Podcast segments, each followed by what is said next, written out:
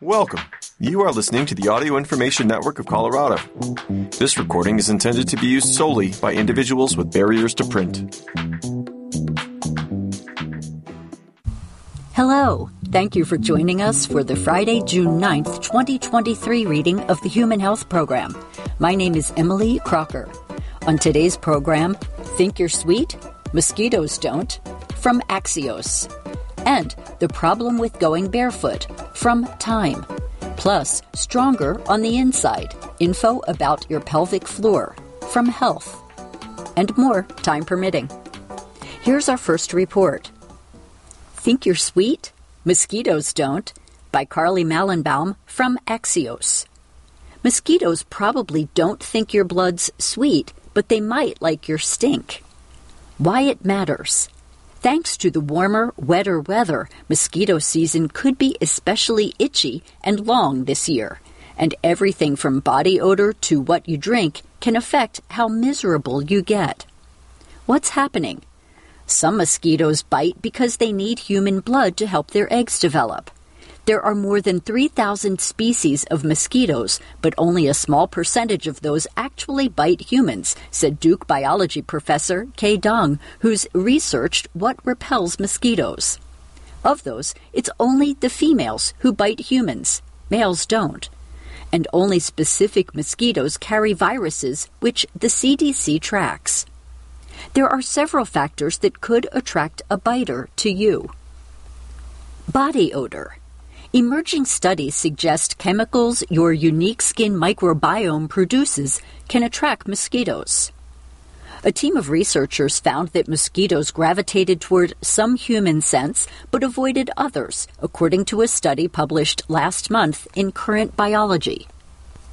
Sweat and body heat. Mosquitoes are drawn to carbon dioxide and heat. One study found pregnant people were twice as attractive to certain mosquitoes, likely part of the reason they had overall hotter body temperatures and exhaled more than non pregnant people. Alcohol. A couple of studies demonstrated that mosquitoes were more likely to land on people drinking beer. Yes, but garlic might keep them at bay. A postdoctoral researcher in Dong's lab ran into trouble when he was doing research that required mosquitoes to go for his hand, but the bugs were staying away. His experiments were not working because he was eating a lot of Italian food with a lot of garlic, Dong said. Be smart. To protect yourself against mosquito bites, the CDC recommends the usual preventive measures. Use and reapply EPA registered bug repellents like DEET because mosquitoes definitely don't like it, Dong said. Apply bug repellent after sunscreen. Wear long sleeved shirts and pants and consider clothing that has the insecticide permethrin. Up next, put your shoes back on. Here's the problem with going barefoot. Podiatrists say going barefoot can lead to many painful and gross health complications. By Angela Haupt from Time. Apologies to the dudes who packed away their Allbirds and Crocs in order to parade around town with nothing but sweet air between their feet and the ground. Barefoot Boys Summer has been canceled. That's according to podiatrists alarmed at recent reports that people, men in particular, are losing their shoes and hitting the streets, heading to coffee shops, hiking trails, airports, and anywhere else their hearts and souls might lead them. Social media users on platforms like TikTok are sharing videos of themselves and others barefoot in the wild. Be that primal, hard to kill man you know you are and start walking barefoot outside, one urges. The trend is even infiltrating popular media. In a recent episode of Succession, Lukas Matsson, played by Alexander Skarsgård, walks barefoot on the tarmac before boarding his private plane. I cringed says Dr. Priya Parthasarathy, a podiatrist with foot and ankle specialists of Mid Atlantic in Silver Spring, Maryland, describing her reaction when she learned going barefoot was in vogue. You're pretty much asking for trouble, and I 100% do not recommend it for a lot of different reasons. The risks aren't worth it. Research suggests that humans began wearing sandals or moccasins more than 40,000 years ago, and there's a good reason for that. Footwear provides important structural support, comfort, and protection from a wide variety of threats, including sharp objects on the ground, pests, heat, and invisible germs. This seems obvious, so what's the appeal of ditching shoes? For me and for most people, it's getting more in touch with our feet as the foundation of our bodies, says Eric Cohen, age 60, who lives in Sag Harbor, New York. He's been going barefoot in certain situations, like on the beach and while exercising, since the barefoot running boom about 15 years ago, which surely qualifies him as one of the original barefoot boys. This is what connects us to the ground. Everything starts from the bottom and works up, he says. He's not worried about potential harms and says the rewards outweigh the occasional splinter. The movement isn't coming out of nowhere. Grounding, an alternative medicine practice that involves putting your feet in direct contact with the earth, has been linked to benefits like stress relief and better sleep. And walking barefoot on carpeted floors can increase circulation and strengthen the muscles in the feet, says Dr. Miguel Cunha, a podiatrist who owns Gotham Foot Care in New York. But he doesn't recommend going shoeless at the gym, communal bathing facilities, or outdoors, especially for prolonged periods of time. Experts speculate that people are trotting down city streets sans shoes more in an effort to look cool or edgy and to show off on social media than to reap any real health benefits. They advise caution to those intrigued by the trend. One of the biggest concerns is stepping on something painful or dangerous, says Dr. Jane Pontious, a clinical professor in the Department of Podiatric Surgery at the Temple University School of Podiatric Medicine. When she first heard about the barefoot renaissance, she smiled because it reminded her of childhood days spent near a lake enjoying freedom of the feet and spirit. With that said, did I have problems? Yeah, I did, she says. I had splinters several times. I had glass in my foot. I had a fish hook in my foot.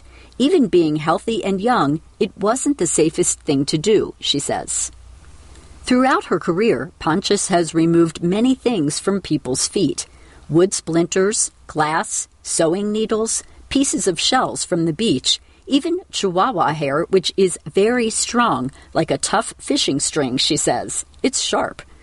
She worries about hypodermic needles on city streets, stinging pests in the grass, and rocks and sticks on trails.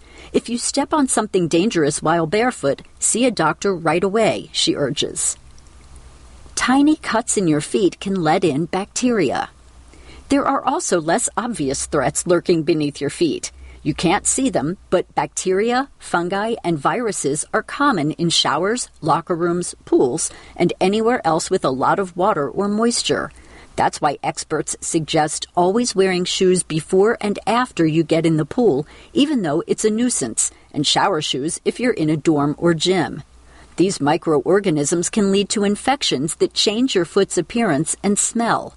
If you have any small breaks in your skin, you're at an increased risk of developing an infection.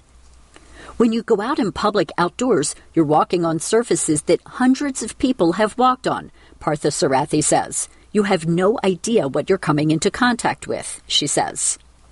Most people will detect signs that something is wrong within a few days. If you have athlete's foot, for example, a fungal skin infection that affects the skin on the feet, including between the toes, you might notice dry, scaly, or cracked skin, inflammation that's red, purple, or gray, blisters, or itchiness. It sometimes evolves into nail fungus, which causes toenails to become discolored, cracked, or even separated from the nail bed or you might develop plantar warts, small growths caused by the human papillomavirus. In that case, you would look for calluses with black dots that aren't going away, Parthasarathy says. They could be painful and are often difficult to treat, she says. Ditching shoes leaves your poor feet defenseless. Going barefoot also presents a heightened risk of injury. Every year, people who mow their lawn barefoot run over their feet while cutting the grass. One of the most devastating injuries podiatrists see, Parthasarathy says. Another risk Falling down might be less dramatic, but it's still unpleasant, and shoes provide important traction and protection from slippery areas.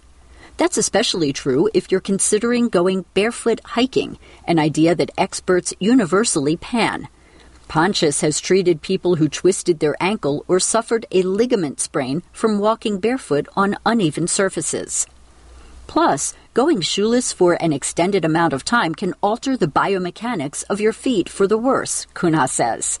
Over the long run, this could accelerate the formation of bunions and hammer toes or lead to conditions such as plantar fasciitis, shin splints, and Achilles tendonitis. The main issue with walking barefoot is that you put a tremendous amount of stress on the foot, allowing it to collapse, he says. Another summertime hazard sunburn. Our feet aren't used to being exposed to the outdoors, and we often forget to put sunscreen on the tops and bottoms, Parthasarathy says. Walking across hot concrete can lead to burns that are difficult to heal, a particular danger for people with diabetes who might have neuropathy, which means they won't feel their feet burning. They'll also take longer to recover, she notes. Are there any barefoot safe spaces? Not exactly, but there are safer spaces, Pontious says. For healthy people who are not immunocompromised and don't have underlying foot problems, the ideal environment is somewhere debris free and freshly cleaned. The problem is that even indoors, we can never be certain of what's on the floor. I have people who live in what they claim is a very clean home, and they'll step on a staple that got into the rug, she says. It's so small that you don't see it until it's in your foot, she says. That's also why it's ideal to wear water shoes on the beach.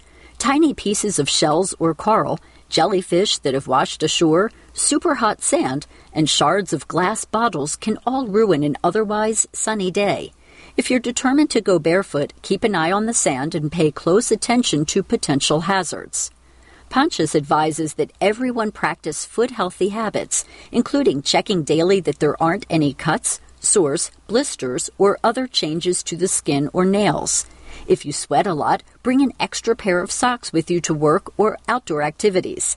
Halfway through the sweaty activity, wash your feet with a cleansing wipe and some sweat absorbing powder and change your socks. And don't forget to put your shoes back on.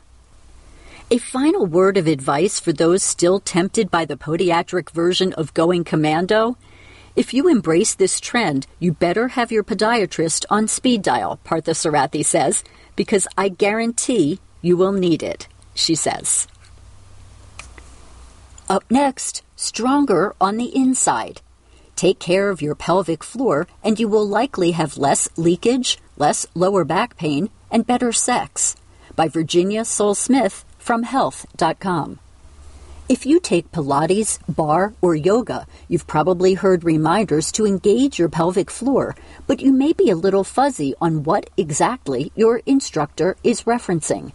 The pelvic floor is a basket of muscles and fascia that sits at the base of your pelvis, stretching front to back from your pubic bone to your tailbone, and side to side to your sits bones.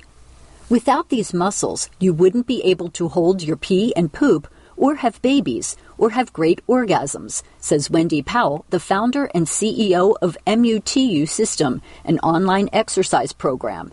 The pelvic floor is very important because it holds everything in, she says. But while the pelvic floor contains muscles that can contract and relax just like your biceps, Powell says they don't need to weight train to be healthy. They need to do their job as a key part of your functional core, she says. Unfortunately, nearly one in four American women develops some kind of pelvic floor dysfunction during her lifetime, according to a landmark study published in JAMA. The most common issue, especially for women in their 40s, is urinary incontinence. We've been conditioned to believe that leaking a little when you laugh or sneeze is inevitable after a certain age, says Powell, and it is very common, but it's not normal and you don't have to put up with it, she says. What's going on down there? In addition to urinary incontinence, pelvic floor problems can manifest as pain during sex, fecal incontinence, or lower back pain. The most severe issue is pelvic organ prolapse, a condition in which the hammock of your pelvic muscles stops supporting your pelvic cavity, causing your uterus or bladder to droop down into your vaginal cavity, which can become more common with age, according to a 2014 study. If you notice that your pelvic floor feels heavy or full, or you experience a bulging sensation, like something is making it difficult to pee, see your gynecologist for a pelvic exam. All of these issues can be hard to talk about, and when we do, we're told to just give it time, says Sarah Reardon, PT, DPT, a pelvic health physical therapist in New Orleans who blogs about pelvic health at the website The Vagina Whisperer. This can feel a little dismissive and doesn't address the root cause of your issue, she says. The most common cause of pelvic floor problems is pregnancy, whether you delivered vaginally or had a C section. The growing weight of a baby pressing down on your pelvis for nine months, combined with your body's hormonal changes, can put your pelvic floor through a lot, says Reardon. Vaginal birth, which requires these muscles to stretch and relax, can be an added challenge. Scar tissue from C sections can also exacerbate things. It's not a given that the pelvic floor will snap back into place after a few weeks or months, so damage done during this time can be a factor even if you had your kids several years ago and are just now noticing issues. There's so much pressure on women to get our bodies back, says Reardon. Many of the postpartum fitness programs fail to adequately address pelvic floor health. You need to rehabilitate it before going back to running and lifting. You need to build your foundation before you can build your house, she says. Still, it's not too late if you did skip over that piece of your postpartum recovery. Women who've never had kids are also at risk for pelvic floor problems caused by heavy lifting, obesity, straining during constipation, or an injury to your tailbone pubic bone, or lower spine. What to do about it? You likely already know that Kegel exercises can help, but only if you're doing them correctly. I'm a big believer in Kegels. We should be teaching 12 year olds how to do them, says Mary Jane Minkin, MD, a clinical professor of obstetrics, gynecology, and reproductive sciences at the Yale School of Medicine. She argues that it should be standard practice for gynecologists to teach Kegels during pelvic exams by asking patients to squeeze their fingers with the pelvic floor muscles. To do them correctly, start by inhaling and fully relaxing your abdomen and imagine your tailbone rising and your sits bones widening.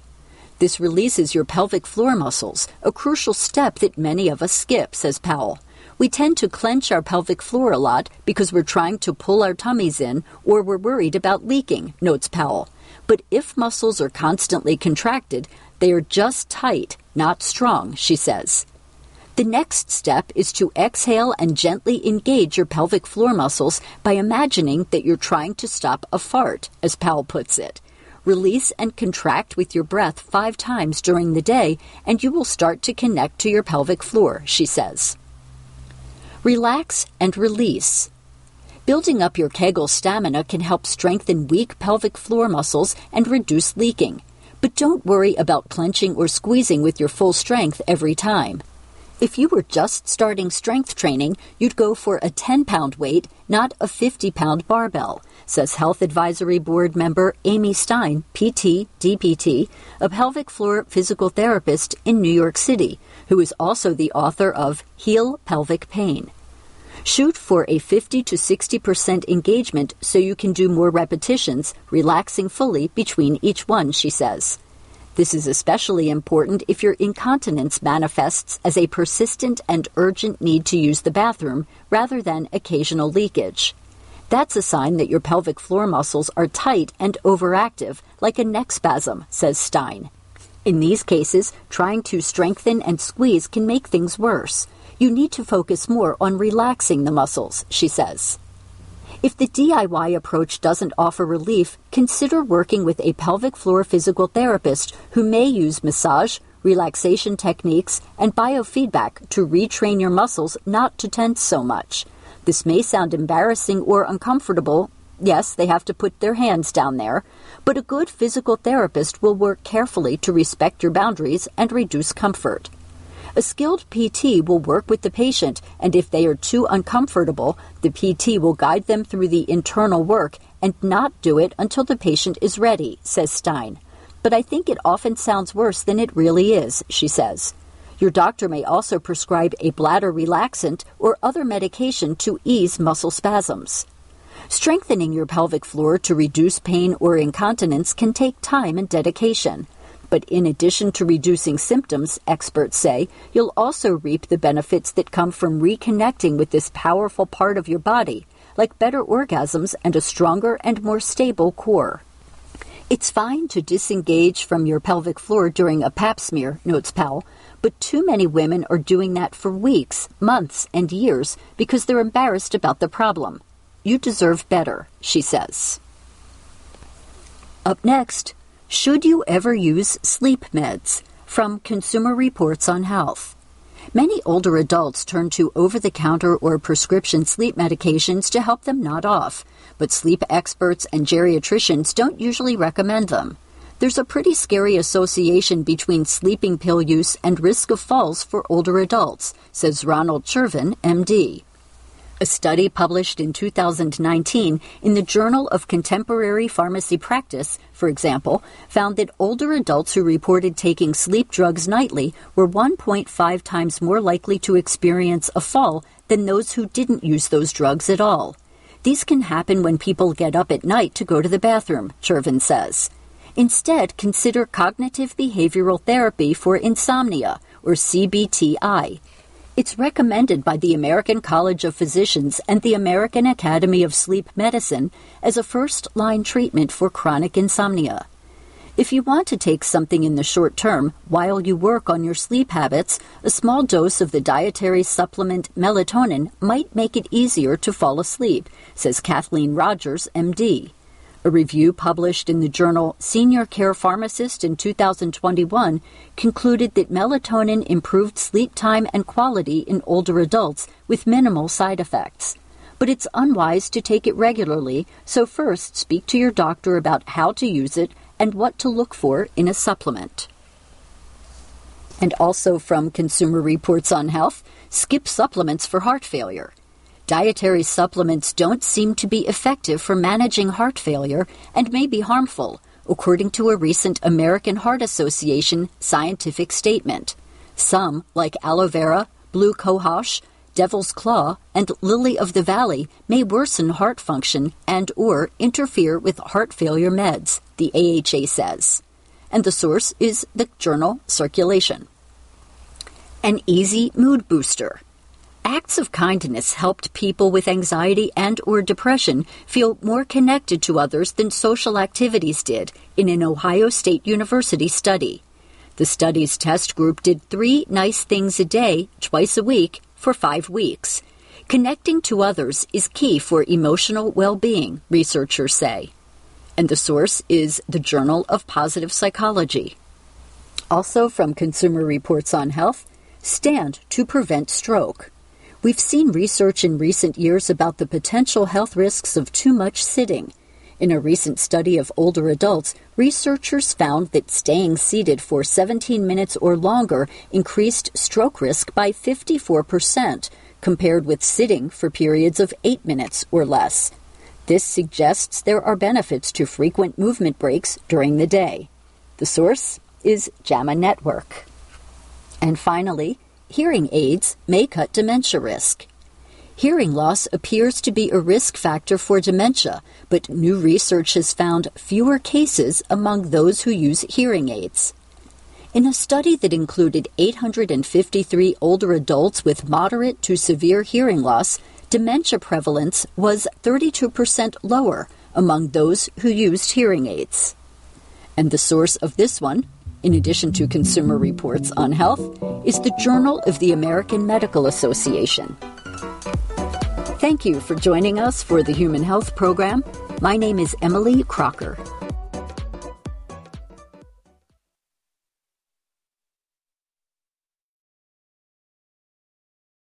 If you enjoyed this program, please register for our free services at www.aincolorado.org or by calling 303 786 7777.